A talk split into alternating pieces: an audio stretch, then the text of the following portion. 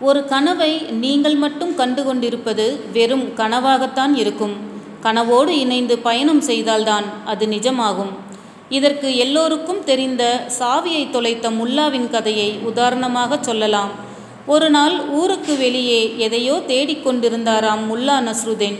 ஒருவர் அவரிடம் என்ன தேடுகிறீர்கள்? என்று கேட்டிருக்கிறார்.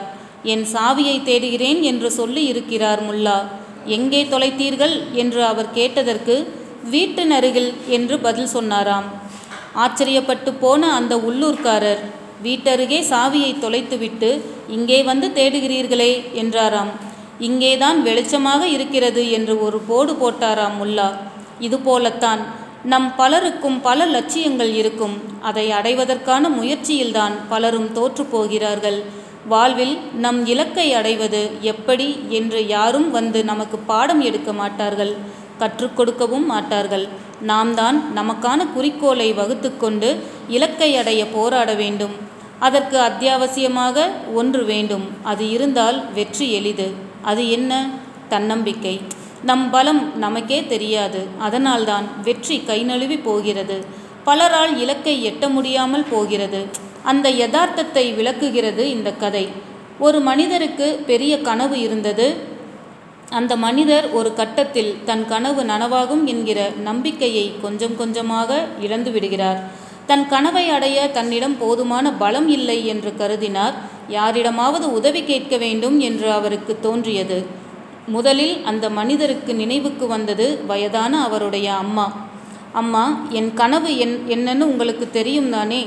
ஆமாம்ப்பா அதுக்கு என்ன இப்போ? இல்லைம்மா அந்த கனவை நனவாக்குறதுக்கான பலம் என்கிட்ட இல்லையோன்னு தோணுது. அதுக்கான சக்தியை எனக்கு கொடுங்களேன். அம்மா சொன்னார் உனக்கு உதவி செய்கிறதுல எனக்கு சந்தோஷம்தான். ஆனால் அந்த அளவுக்கு சக்தி என்கிட்ட இல்லையேப்பா. இருந்த எல்லாத்தையும் உன்கிட்ட ஏற்கனவே கொடுத்துட்டேனேப்பா. அந்த மனிதர் இதை கேட்டு துவண்டு போனார். ஆனால் கனவை கனவை நினைவேற்ற பலம் வேண்டுமே. யாரிடமாவது எந்த வழியிலாவது பெற்றுத்தானே ஆக வேண்டும். ஒவ்வொருவரிடமாக கேட்டு பார்ப்பது என்று முடிவு செய்து கொண்டார்.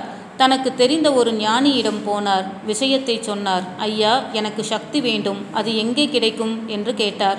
ஞானி சொன்னார். இமயமலையில் நமக்கு வேணுங்கிற சக்தியெல்லாம் கிடைக்கும்னு கேள்விப்பட்டிருக்கேன்.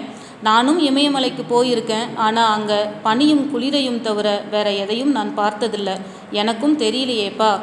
அடுத்து அந்த மனிதர் ஒரு துறவியிடம் போனார். விஷயத்தை சொன்னார். நீ செய்யும் பிரார்த்தனையால் தான் சக்தி கிடைக்கும்.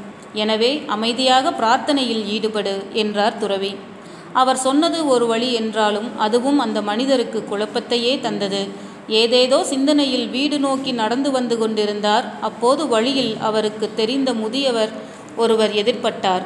என்னப்பா ஏதோ யோசனையோடு போகிற மாதிரி தெரியுது. அவரிடமும் அந்த மனிதர் விஷயத்தை சொன்னார். எங்கே கிடை அந்த சக் எனக்கு சக்தி வேணும். அது எங்கே கிடைக்கும்னு தெரியலை. எல்லார்கிட்டையும் கேட்டு பார்த்துட்டேன். ஆனால் யாருனாலையும் உதவ முடியலன்னு சொல்லிட்டாங்க. அதற்கு அவர் ஒருத்தரால் கூடவா சொல்ல முடியல? என்றார். ஆமாம் என்றான் அவன். அந்த முதியவர் கேட்டார். சரி உனக்கு நீயே கேட்டு பார்த்துக்கிட்டியா? அந்த மனிதருக்கு இதை கேட்டதும் ஏதோ தெளிவு கிடைத்தது போல் இருந்தது. நீ உன்னிடம் பேசினால் தெளிவு பிறக்கும்.